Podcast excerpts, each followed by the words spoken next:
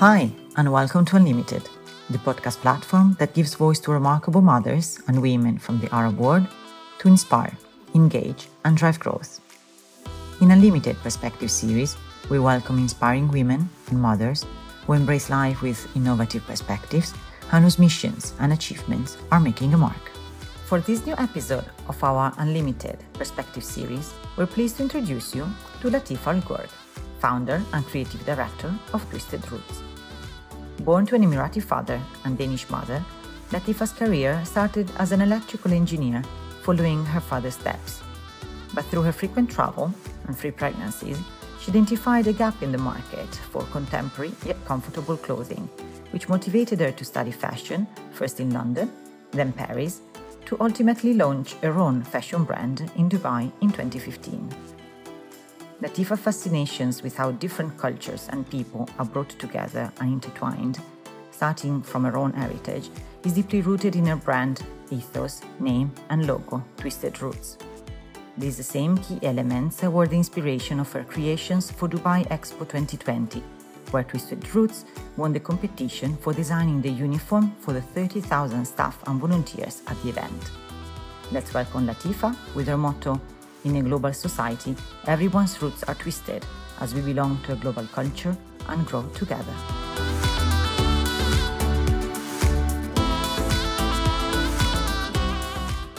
Hi, Latifa, and welcome to Unlimited. Thank you for having me on, Daniela. As we heard in the intro, you're the founder and creative director of Twisted Roots. So let's start from the roots. Tell us a bit about yourself uh, and your background. Well, my background is um, I'm an Emirati Danish woman, mother of three. Uh, grown up in Dubai, my mother is Danish.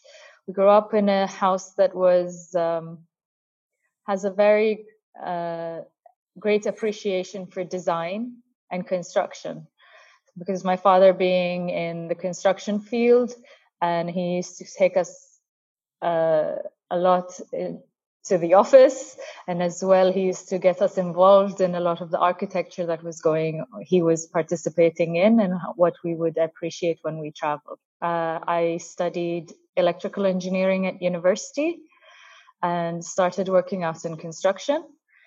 But um, after getting pregnant with my daughter, my second child, I had taken, I decided to take a short break from the workforce and focus on home and family for a while. So you already had two children and one on the way. How and when did you discover your interest in fashion? Um, I started after I had my third, and he went into school, started thinking about what I should be doing. And at that point, we were traveling quite a lot and I could never find clothes that uh, appealed to my aesthetic that were modest to travel with. And at the same time, I found an ad in one of the magazines saying that they had short London College of Fashion was holding short courses in Dubai. And one of them was called How to Start Your Fashion Brand. And I was like, although I had never ever thought of fashion, I was like, that's an interesting course, and I'm facing this problem. Let's look at it. So I signed up for that. I, at the end of the course, I talked to the tutor and I was saying, This idea has been rolling in my head, and I'm not sure what to do with it about clothes that's suitable for travel, but with a Western aesthetic because everything in the market looks so ethnic. So, and something like a mix and match uh, wardrobe ready to go for travel. And he said it was a good idea, but you think need to look into the fashion industry a little more before you look dive right into it. Um, so from there, I took one other course, second course, ended up with like nearly eight courses with London mm-hmm. College of Fashion. Went to London, Paris, some in Dubai, and uh, I had decided that I wanted to go. I had looked at the manufacturers in Dubai and the UAE, but they were all either mass market, where they had large uh, minimums, or they were like very bespoke units where they do, wouldn't do what I wanted to do, which was much more of a premium level label that was not it was what we like to call affordable luxury, right? So it was about quality, finishing, craftsmanship, but within an affordable price range. Latifa, tell us about your first collection. How did you go from studying fashion to actually sourcing the fabrics and finding the facilities to produce your designs to ultimately launch your brand and get into business? I couldn't find anyone here, so I was thinking of going to find manufacturers abroad. And there was a course where you studied fabrics and you did a study tour to Premier Vision. And I said uh, that would be an ideal place for me to start my look, my looking for a manufacturer, and especially with a tutor coming along who can guide me a bit. So I went on the study tour. We went to the exhibition. It was so overwhelming. It's so large, but it's so creatively inspiring.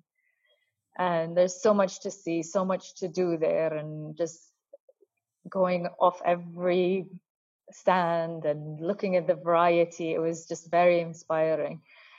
And uh, on my, but at that point it was around 2000. Yeah, it was 2012, and it was still fashion was in the fashion bubble, as they say, and nobody would take my quantities and within the price range that I was looking at. I was on the train ride back, and my tutor, who had taught me manufacturing, happened to be on the train. And she asked me, So, where are you on your business? And I said, I am nowhere because I can't find a manufacturer. and she said, Why can't you find a manufacturer? I said, Nobody wants to take our quantities. And she was like, You live in Dubai. You can do anything there. And she mm-hmm. literally grabbed my notebook out of my hand took up my pen and wrote, These are the machines you need. These are the people you need. You need around this much space. Go implement it. And I was in shock, but I was like, Oh, that's valuable. Came back, talked to my husband. My husband is a businessman. So he said, We need to do a market research.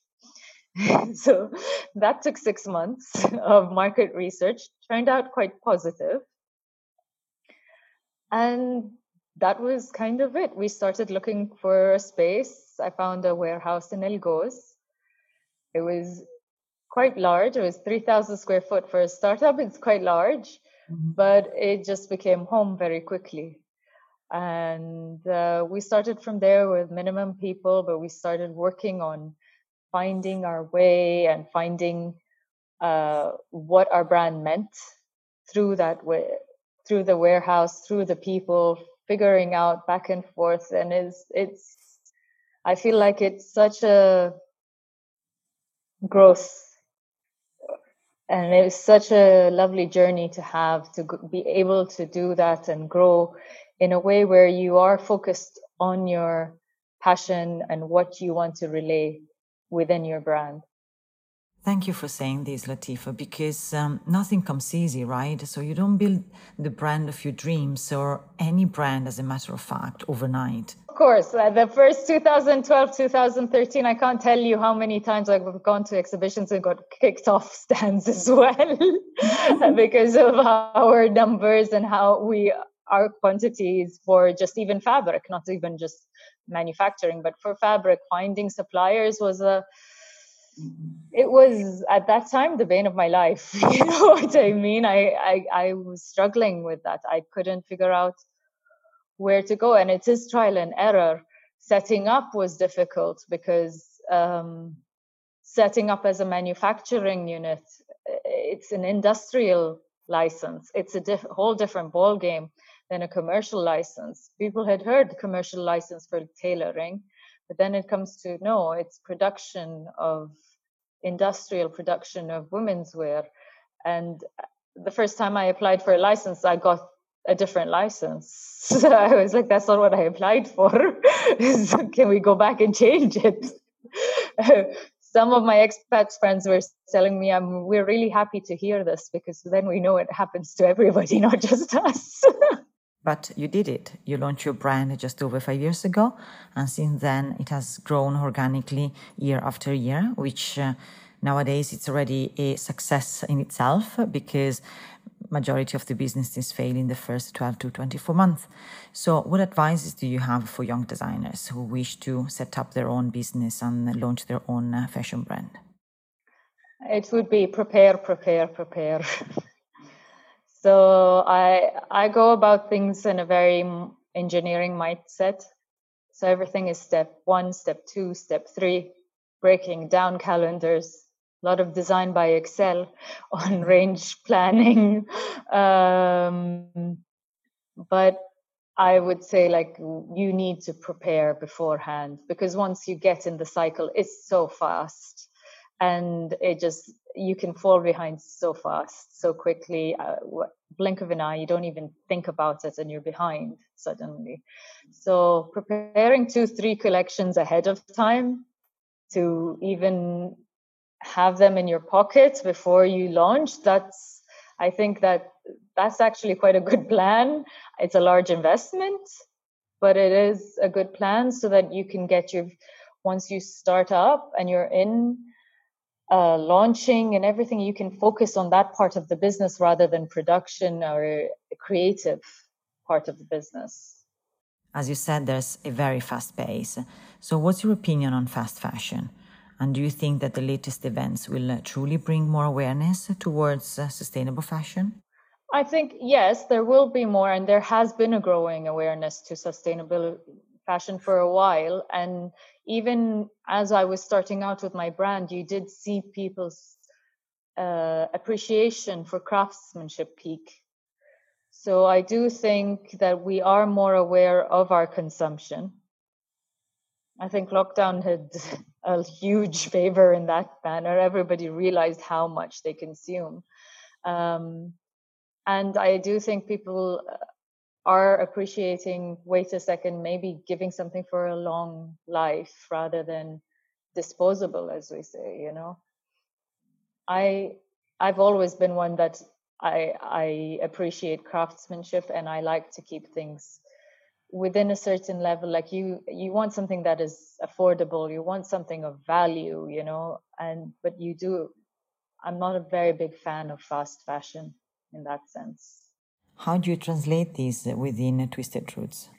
Uh, we make sure that our fabrics are of certain qualities. We have certain certifications. We only follow uh, our our pieces are, you know, when you say handmade, I know it's not it it doesn't put it it's not the same as when somebody says handmade uh, lace, but it's the mm-hmm. same type of feel. We take care on every detail in the in a piece. So every detail has a story behind it, whether it be a button or the fusing even that we use. It's all takes because that gives you the end product that is of value. I, I know my team. I know how much care they take in it, and we we spent a lot of time training and discussing and um, teaching the team also so that they are aware of what they are producing and how this affects everybody else. And that i feel like is of great value because you don't only it's something that lasts. It goes from generation to generation when you're talking about something like that. What inspires your designs and your creations? It's travel. For me, it's very much travel because travel is the root of our brand. It's every season is inspired by a country or a city I've been to.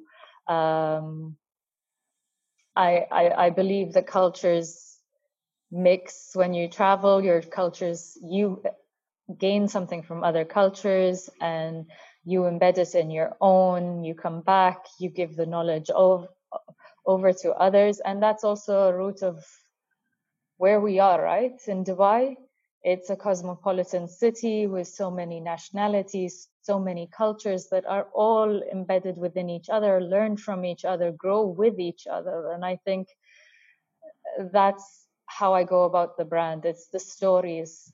The stories, like when we, one of them, our early on collections was inspired by China, and it was the ceremony, the green tea ceremony, or whether it was these ancient canons, they were all parts of the collections that I felt like those are history and you carry it with you and you carry it on your body as well.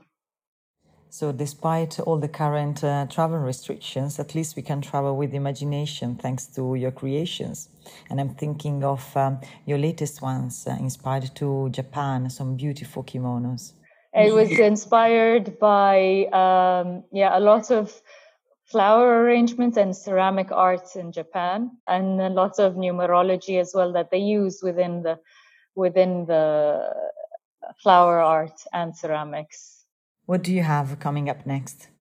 Oh, that just launched in Copenhagen, so we see how we do. it's a secret for now, but it'll soon be out. Nice, I can wait. So, how has the international market responded so far to your label? It's uh, done quite well. We've done, uh, we've participated in London before. Now we do US and London through Wolf and Badger. And uh, I'm pleasantly surprised as how much people are appreciating it. That's a very interesting point, Latifa. We've actually just released a podcast interview with Hafsa Lodi, a fashion journalist and author of the book Modesty, a Fashion Paradox, which inspires me to ask you how do you think that the modest fashion movement has helped your brand to succeed and establish itself? I think, as I said, like when we started, modest fashion meant ethnic fashion. And that now that there's such a diverse perspective on modest fashion, I think it adds value to it. And it makes it uh, more acceptable to everyone. Uh, you know, whether we do a lot of shirts that are slightly longer than their normal button down shirts, but we've done them in silk, we've done them in flowy fabrics. And the amount of people, uh, like women who come up and say, I wanted to have a longer shirt for work in a professional setting and now I can get it, that feeds me to think like there is a room for everyone and everybody deserves to have a place for their own voice their own perspective and it, maybe that person will wear the longer shirt but with a short skirt but that's their point of view and if they wanted the longer shirt for whatever reason they should be able to have it right among your latest achievements i know that you won the expo 2020 design competition what did this mean to you and to your design team in terms of research and preparation? But also, how will um, you and your brand be involved with the expo? Um, the preparation was honestly we start we got invited to the presentation, and the presentation was very inspiring because you know we at the beginning we heard about expo but it was expo expo's coming. What does it mean? Everybody just thinks oh there are a lot of people coming. And but when we sat in that presentation and heard the history before, behind all expos and what was launched behind it every expo and what it means to dubai for me there there was a real connection between dubai an expo because Dubai has always been a trading port. And what makes us different is, I think, our tolerance and acceptance and growth from other cultures who come to trade with us. So you see uh, a lot of one thing is the language. You see how many people speak other languages here how many people take from other cultures and bring it here because it's such an accepting culture. It's deep rooted within our culture. And for me, that's what an expo is, right? It's bringing all these cultures of the world and basing it in one place so that the world can showcase everything and learn from each other. And it was just that moment that I felt like, okay, we need to do this because this means home. This means Dubai to me. This expo means Dubai to me. And what inspired you to design the uniforms that will be worn by the 30,000 volunteers and staff members at Dubai Expo 2020? We went through studying a lot of about the expos and a lot of Dubai. And when we came to Sheikh Mohammed saying um, a quote about the ring that became the logo of Expo. That was like, okay, there we are. That's what we want to do. We want to grow from the roots, which is the desert, and we want to reach great heights like what we have right now, like Burj Khalifa and all the modern city that we are. And uh, we were inspired by the colors of the desert, and uh, we took it forward from there. Uh, about talking about where our involvement, it was about design. So we worked alongside them, explained the design process, explained where was the end, and we are available at any point. And I think right now, but we are very clearly not the production team because we are a very small team. So we're there to assist whenever they need. If you look back, do you have any regrets? I don't see life like that. I believe like I believe life is a journey. I really believe that and I believe that every experience you have is a learning experience. I my kids hear that from me every day. So it's, um, I don't believe in regret. Like, I understand why people would say regretting something, but I believe you look at it and you have to take what you learned from every experience, and it makes you who you are today. You just referred to your kids. So, as a mother of three, how do you think that your children influence your choices in life and vice versa? uh, my kids influence every decision in life. Um, sometimes I feel like they have too much access to me, so that's why they influence everything. Um, they are such an inspiration to me. Everyone, each and every one of them, they're so different from each other. My eldest is such an academic, but so self-driven and uh, he's taught me to pause and think before I say anything because uh, he doesn't automatically communicate everything. So I have to be very effective in my communication skills with him. and congratulations for his graduation, class of 2020 a graduation season like no other from what we've seen. How's it been for him, for you, and for, for your family? Yeah, he just graduated and he actually is left for military service on Saturday. How are you coping? Barely, but we're coping. are you in touch or not at all, at least for the first few weeks? They're usually dark for three weeks. And how's it going for you so far?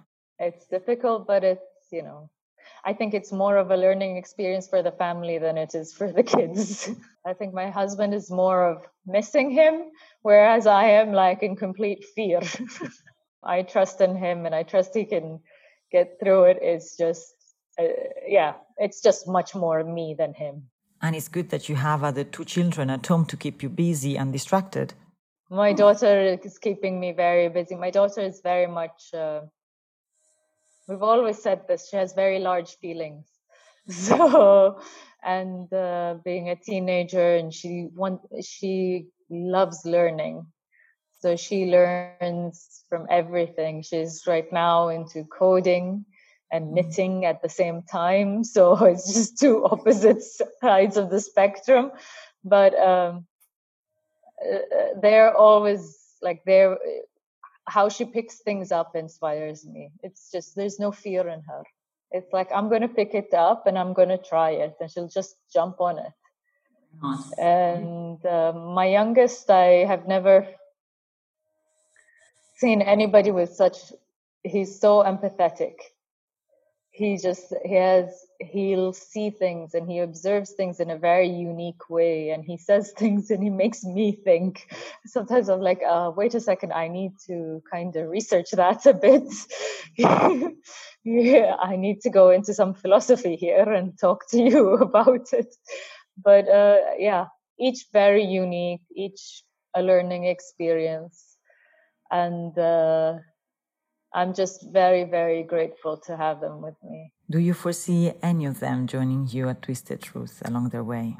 Uh, my daughter does a lot of um, sewing, so that could be. My eldest, I don't think he has the patience for it. he's a very theoretical person.